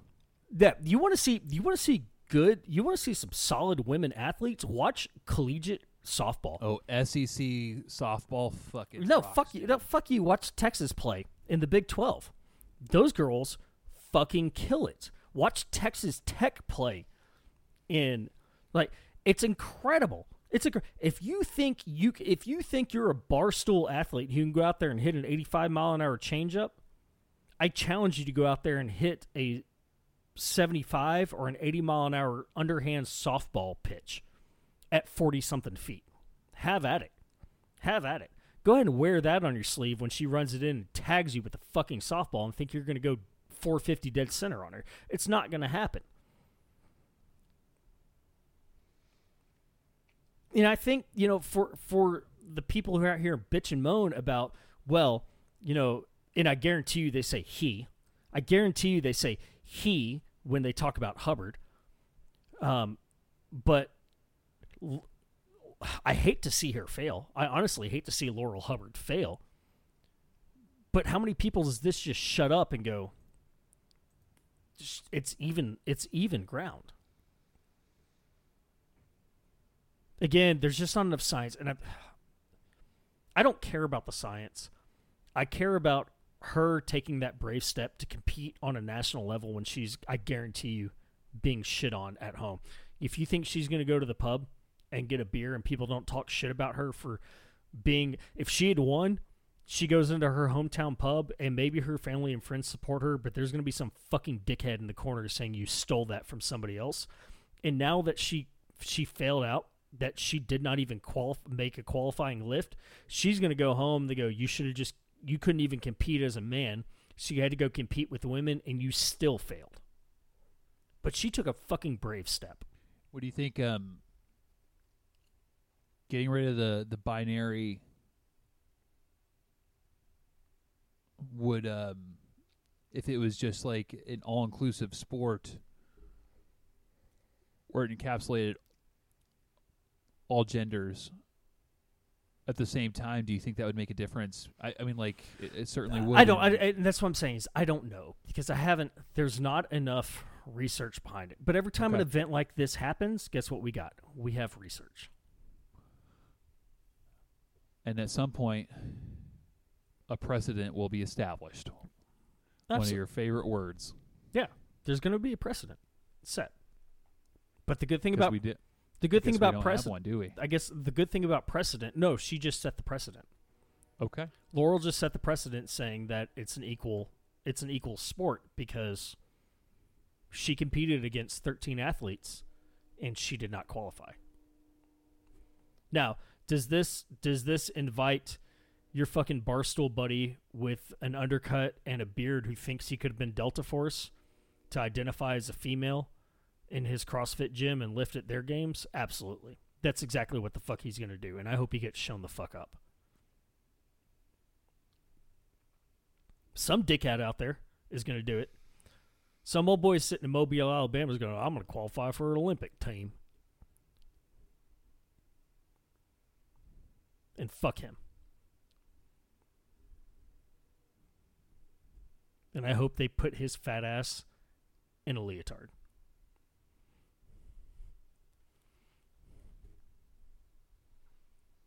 Like looks at his junk. He's like, "Nah, man, it's glitters." Yeah, yeah, it's it's it's it's cold outside, and that's why it looks like that. Fucking does a power lift and a sock falls out because he's got to prove how big his dick is because he didn't have his F three fifty in fucking Tokyo. Move us on here, buddy. I think we beat this one. All right, good news. Let's get into the good news. Olympics again, again? again. Uh, do you know where San Marino is? No. San Marino is an independent nation isolated within the Italian peninsula. Oh. Population 34,000. Oh, I've heard of this place. Yes. And it just won its first ever Olympic medal. what did they get? They grabbed gold. Oh, bronze. I'm sorry. Alessandra Perilli won the bronze medal, medal in women's trap shooting. Oh shit, dude! Like of all the gun-toting nations that would have gotten a a medal in trap, She finished fourth in the 2012 Olympics in London, which was the best Olympic finish ever by a competitor from San Marino. She finished third this year, behind uh, a lieutenant from the United States Army who won gold, I saw that. and the smallest nation to ever medal at the Olympics, and the first ever medal for San Marino at the Olympics. Period. That is so cool, dude. Um, I I, I got to shoot. I'm sorry, uh, for I'm the sorry. first time. Ka- um, Ka- eight uh, or nine months ago. Kayle Browning won silver. The uh, the lieutenant won silver. Um, Slovakia won gold. I'm not even going to attempt Okay. to pronounce that name. Ste- Stefachikova? Stefachikova? Stefachikova. That's what it looks like. Stefachikova. well, regardless, I think that's awesome. I got to shoot skeet for the first time, and I didn't. Back like then, not on any- somebody's didn't have- face in a back alley. How's that? You said you got to shoot skeet for the first time, and I assume it wasn't on somebody's face in a back alley. No. No, much to my chagrin. Unfortunately, uh, I got to learn how to shoot skeet out in the middle of nowhere, but also never done it before. Um, God, I, I think I've only shot shotguns a handful of times, really. So it was this really long and involved, like, oh, well, you track it and you lead it, and you got to look for the orange and you know, out here in Washington State at the time it was pouring rain. It was it was January, first week of January, and um, I'm trying to track these shots, and I've got this shotgun. I can't even see where it's going, um, but I guess I got a couple of those clay pigeons. Um, it's a fun sport, and I think it is so cool to see such a small, little nationally recognized nation uh, grab up a medal. I'll tell you, Alessandra has probably the coolest last name, Perilli. Yeah, and it's not Pirelli like the tires. It's uh, P E R. Perilli. Yeah, per, p- I think it's still. Pirelli? Per, I think it's probably still Pirelli. Oh yeah, Pirelli may be right. Per- Pirelli may be right. That's my So- fault for not listening to a pronunciation of her name. Well, congratulations, It's San Marino. it's awesome, incredibly you awesome. formerly recognized very tiny little Mediterranean Sea colony Mm. with your 35,000 person population. Congratulations. Uh, I will say that one of the other good news is um, Taiwan beat China in the table tennis finals, and China China said something along the lines of like we are disappointed. Your nation does not exist and we own you. No, it was point. It was disappointed like the nation of Taiwan has beat us in this, um, and everybody's going, "Oh, oh, so you recognize Taiwan um, as effectively like, oh, you, uh, you, yeah, like you." Um, effectively like recognize us as a nation. That's, that's funny as shit. It's pretty That's good. funny as shit. because fuck the CCP, uh, free Hong Kong, free Taiwan. Uh, Hashtag. yeah. Hashtag free Hong Kong. Wow, what an episode! Uh, a little bit of a roller coaster. Uh, one last bit of good news. Whoa, oh yeah, go ahead. Then we got to wrap up with what's our takeaways. Do you want to do takeaways or you want to do? No, no, you news? got you got more good news. Wh- Is it going to be your buddy? Uh, yeah, Okay, well then let's do takeaways because I want to mention him in socials. heard. So no, no, no. Give me. This has been again, as every JM and Aaron episode is, a super JM heavy episode. Um, but wh- give me some takeaways from this. A- anything learned? Anything? Any thoughts? Anything that you're looking back that you said that you go, you know what? Uh, yeah.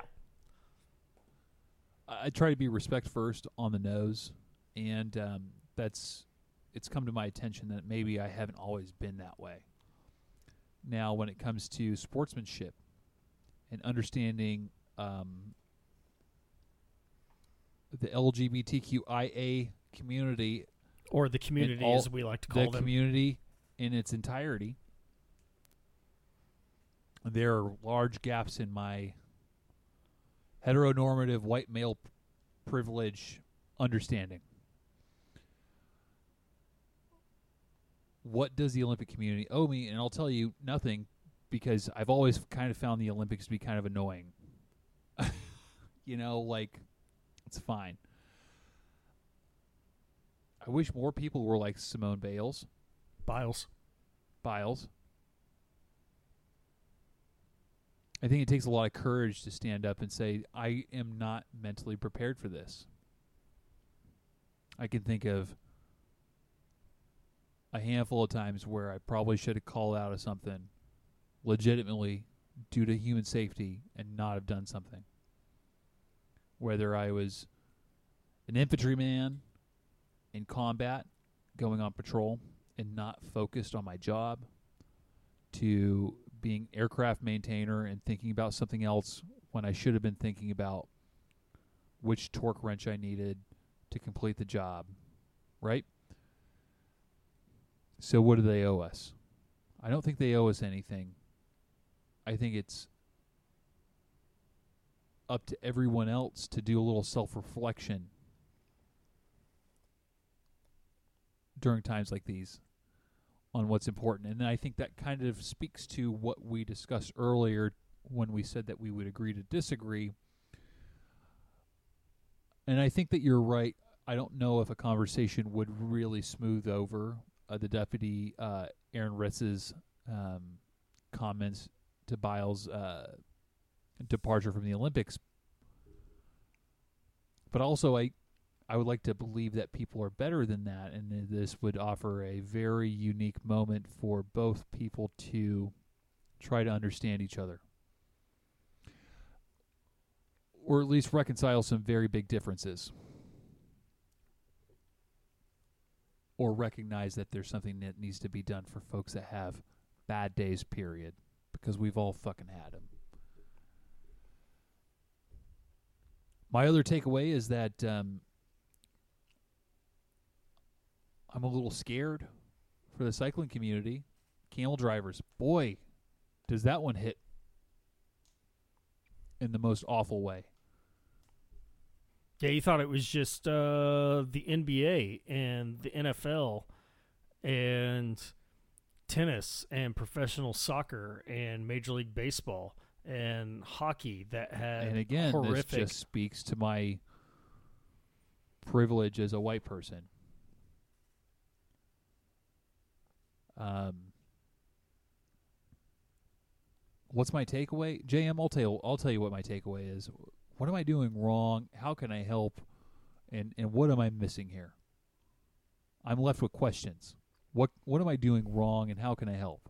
Because uh, you know, I think that you and I have a lot in common as far as how we view the world, and I think how we view the world at a very base level is just investing in our community and the people around us, either professionally or personally, right? Like at a base level, I think. Do I have that wrong? No, I, th- I think you're absolutely right because I am comfortable with where I'm at, and um, I'm not always. I'm not always above everybody. I don't. I don't particularly believe I'm above anybody, but uh, I do believe I'm above people in a socioeconomic status, in privilege, and some other places that I'm recognizing, and I think it's my job to bring them up to what I have been afforded uh, Okay. through the means I need, or through the means I have. And this is one of the means I have. The, this is one of the means we have, is a podcast.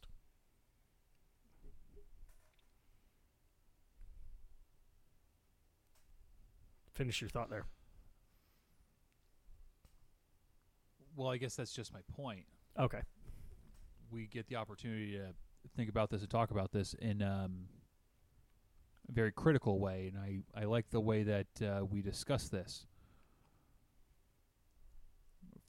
For, and again, this doesn't surprise me. For ninety nine percent of what we discussed, I find that we just agree. And that's kind of dangerous, right? But I think that we agree on investing in people. Genuinely. Now, I will push back and I will say that I think that a discussion between people that think differently is always worth having.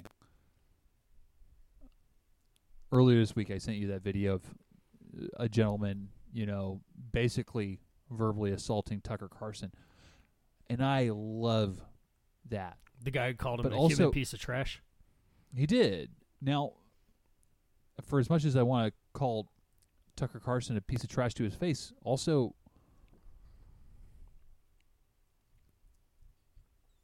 does it actually help my point? No, Does it- it help me? Does it help my community? Does it help the people that I care about? no, because he hears it all the time. But you know what does help is that guy at the bar, or that girl at the bar, or that person at the bar, who says that offhanded, racist, or xenophobic or homophobic comment, and you walk up to them and go, "You're a piece of shit." You can't say that, and this is why. And when they go, "Fuck you," this is America, and and you know you got to back the blue and stand behind the troops. And, and- Joe Biden stole the election, and you go, "Cool story." You can't say that in here. Well, I'll say what the fuck I want. And you go, "No, you won't." Tucker Carlson hears it all the time, but that dickhead at the bar doesn't hear it because people don't want to say it. Okay. So All right, here's my takeaway from this. I know you're st- I know you're stalling, but we'll get it out. Uh, no, no, no. I'm not stalling. I'm, I'm just, I'm, I'm, I'm curious. Like, is it call in culture or cancel culture, or call out culture or call in culture? I'm, I'm very much Well, of the is it- opinion that call, call in. Like, like, Yeah. hey, Well, it- eh, can we talk about this? Can you tell me what your opinion is? I want to hear it. Are you interested in hearing mine? Well, here, so I, I can I can rebut to that because you don't bring up the way you and I grew up is you don't bring a problem to the table unless you got a solution for it, It's true. right? So you call out the problem and you say, "Here's the solution." You don't walk up to somebody and say, "You're a racist piece of shit." Well, why am I a racist piece of shit? Well, I don't know because you're racist. No, no, you, you go up there with the you go up there with the solution. Hey, you're a racist piece of shit because you just called that person a camel driver. Well, Why is that racist? Well, it's racist because you're denigrating an entire sect of people. Uh, you're you're looking at what has historically been told from a winner's perspective of these are what these people are, and you're using that phrase to demean an entire nation, an entire people, uh, when they provided X, Y, and Z to the international community. You look at them as below you, when in fact they produce, you know, A, B, and C above what you are able to produce. And we need to recognize what they're doing and not look at them as less than. You need to look at them as equal to if they are less than in an echo in an um, economic or a socio echo was it eco socioeconomic Socioeconomic. socioeconomic level, then it is our job to stop using phrases like that and help them get to the point because you view them as less than for whatever reason. But you are speaking from a position above them socioeconomically. So use what you have to elevate these people. You are on a platform, and that's eh, eh, if you're going to bring a problem to somebody, bring a solution with it. Now, if they're wearing a swastika, punch them in the face. If they're if they're if they're Michael, if yeah, uh, you know if they're if they're Michael Richards and saying that stuff, punch them in the face if they're just speaking ignorantly, saying you're a man or you're a woman, and they don't understand the difference between sexual preference and gender identity, then educate them about that. And then when they refuse to do it and still and still call you some slur against the community, then you go, well, I've done everything. I brought the solution to the table and walk away from it. Because you're either willing to adapt or unwilling to adapt.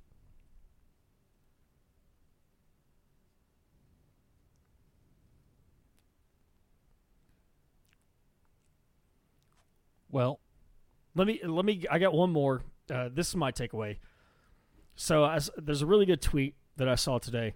Um, it came out on Sunday. says these Latin American countries that have Negroes at the bottom of their socioeconomic totem, totem pole damn sure rely on them for their Olympic medals, huh? This is talk about Caribbean nations, the Haitians, the Dominicans, the Puerto Ricans, um, who there's they differentiate on skin color. Um, everybody's super proud of Jackie Joyner Kersee when she slams at the international games. Um, they're super proud of. Oh goodness, back me up here, Aaron. Um, who won the during the nineteen was it nineteen forty Olympic Games? Um, the sprinter. What? I don't like the Olympics. No, the sprinter who stood up there and won, the black American who won, um, Jesse Owens, who wins and stands on a podium in Munich in defiance of Hitler. Oh, okay. Yeah. Everybody's real proud. Everybody's real proud of people that are deemed less than when they win on the international stage until they go home and they still judge them by their who they perceive them to be. Simone Biles is a black woman in America in Houston, Texas. And if you don't recognize her, how do you think she gets treated when she gets pulled over? Jackie Joyner Kersee, how do you think she gets treated as a black American woman when she gets pulled over in Atlanta? That American first lieutenant in uh, Richmond, Virginia. Yay! Stand by the troops. Unless you're black, He's a cop. He was in uniform. right? Or no, he was a he was a he was a He was an MP. commissioned officer. Yep. In uniform on his way home. Yep. And we're real pr- we're real proud of those people that do those things over there because when they're on TV, they look real. You know, that's a good looking person for that for that color of their skin, and I'm real proud of that that person for running fast and shooting fast and swimming fast. if you're gonna if you're gonna have the audacity to call somebody a national disappointment because of what they didn't do for their country, you should have the audacity to call out the police and the judicial system for what, What they would are they do for what they actually do for the country and the people of the country. Yeah. That's my takeaway from this.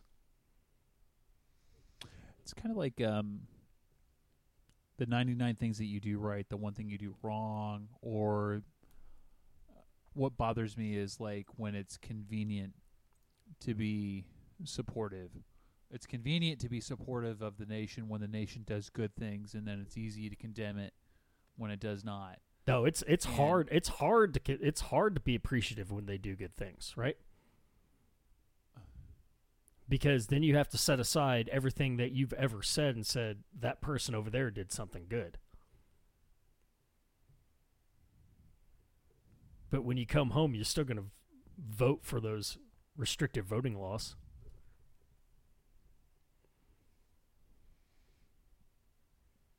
I think in a broader sense, it's not just um, voter laws or immigration. No, uh, no visas given from the axis of evil, right? Yeah. Those are easy things to me to condemn. Um, I don't know. That was my takeaway. My takeaway is everybody's proud to be a fucking American when the American's on an international stage. Until you come home, and guess what? You're just somebody else. You're just somebody wish- who's Wish not a. Cody was here, whiskey drunk, singing "I'm proud to be American." yeah, you, you, they come home and guess what? You, you know they're not a rich white male, and you're going to get treated like everybody who looked like you because that one person did one thing, and now all of y'all do that one thing. God bless the USA. Oh, Socials. Okay, so uh, last bit of good news: uh, our friend Collis, you're not going to believe this, is number 700 out of all Xbox players on the video game Apex. Apex Legends. Apex Legends. Collis is a legend. Um, I don't know how many of y'all play Apex, but there are thousands of players just in the United States. Out of everybody in the world, Collis is sitting at number 700 on Apex Legends. His uh, he does stream on um, Twitch. That's Don't Tickle Me Elmo. just how it spells. Um, I'll go ahead and, and should we tag his his IG? Yeah, it- well, it's his Twitch, I think. Oh yeah, no, we'll tag him. Uh, I know he said don't do it. Yeah, we're gonna twit. We're, we're gonna tag him. So he gave his uh, you, verbal. You gave you way undercounted that. Uh, internationally, there's over 100 million um, active players of Apex. Legends. Okay, so he's only seven hundred out of a, out of how many? over 100 million. Okay, so he's only seven hundred. So that's not good news. Yeah. get better. Over You're a 100 million. national disappointment. Yeah. Get over your You're just yeah. Get over what your mental health issue is and become number one. How hard is it? yeah. How hard is it, Collis? Jesus, I want to see you in the top ten. Jesus. Get that gold. Well, as always, you can find us on drunk er, on Gmail. We are drunk weekend review at gmail.com. We are DWIR podcast on Twitter. We are at drunk weekend review on Instagram. For all you old school followers out there, you can still find us pretty little loggers at gmail.com. Find us on Facebook at facebook.com slash drunk weekend review. Uh, we've gave a few shout outs to our favorite Twitch streamers, so go follow uh, Don't Tickle Me Elmo on Twitch, which is Collis. Watch him play some Apex Legends. Uh, maybe he'll step up his game and stop being number 700 out of over 100 million. Maybe he can make it like 650 or something like that if he if he just fucking focuses. I don't know. It's bullshit. Um, Jesus Christ. Figure yourself out. What the fuck? 700 out of 100 million fucking bullshit. Yeah, I feel bad even plugging you. Generally, we don't even talk to losers like that. Um, go follow our buddy uh, Aaron, the other Aaron. He is the Bando. he is the fallen deity on the dot fallen dot deity on Instagram. He's the underscore fallen underscore deity on uh, Twitch and go follow our buddy Van Brodeo, V A N B R O D E O, on Instagram and follow his Twitch. I owe you that Twitch stream. Um, send him your favorite metal, punk, and garage band bands because he loves that shit and he will eat it up all day long. Uh, did I forget anything? Send Cody dick pics. That's right. Send Cody dick pics. Uh, Aaron, go ahead and take us home. Hey guys, uh, thanks for uh, listening. It was such a pleasure, and uh, good night. I love you.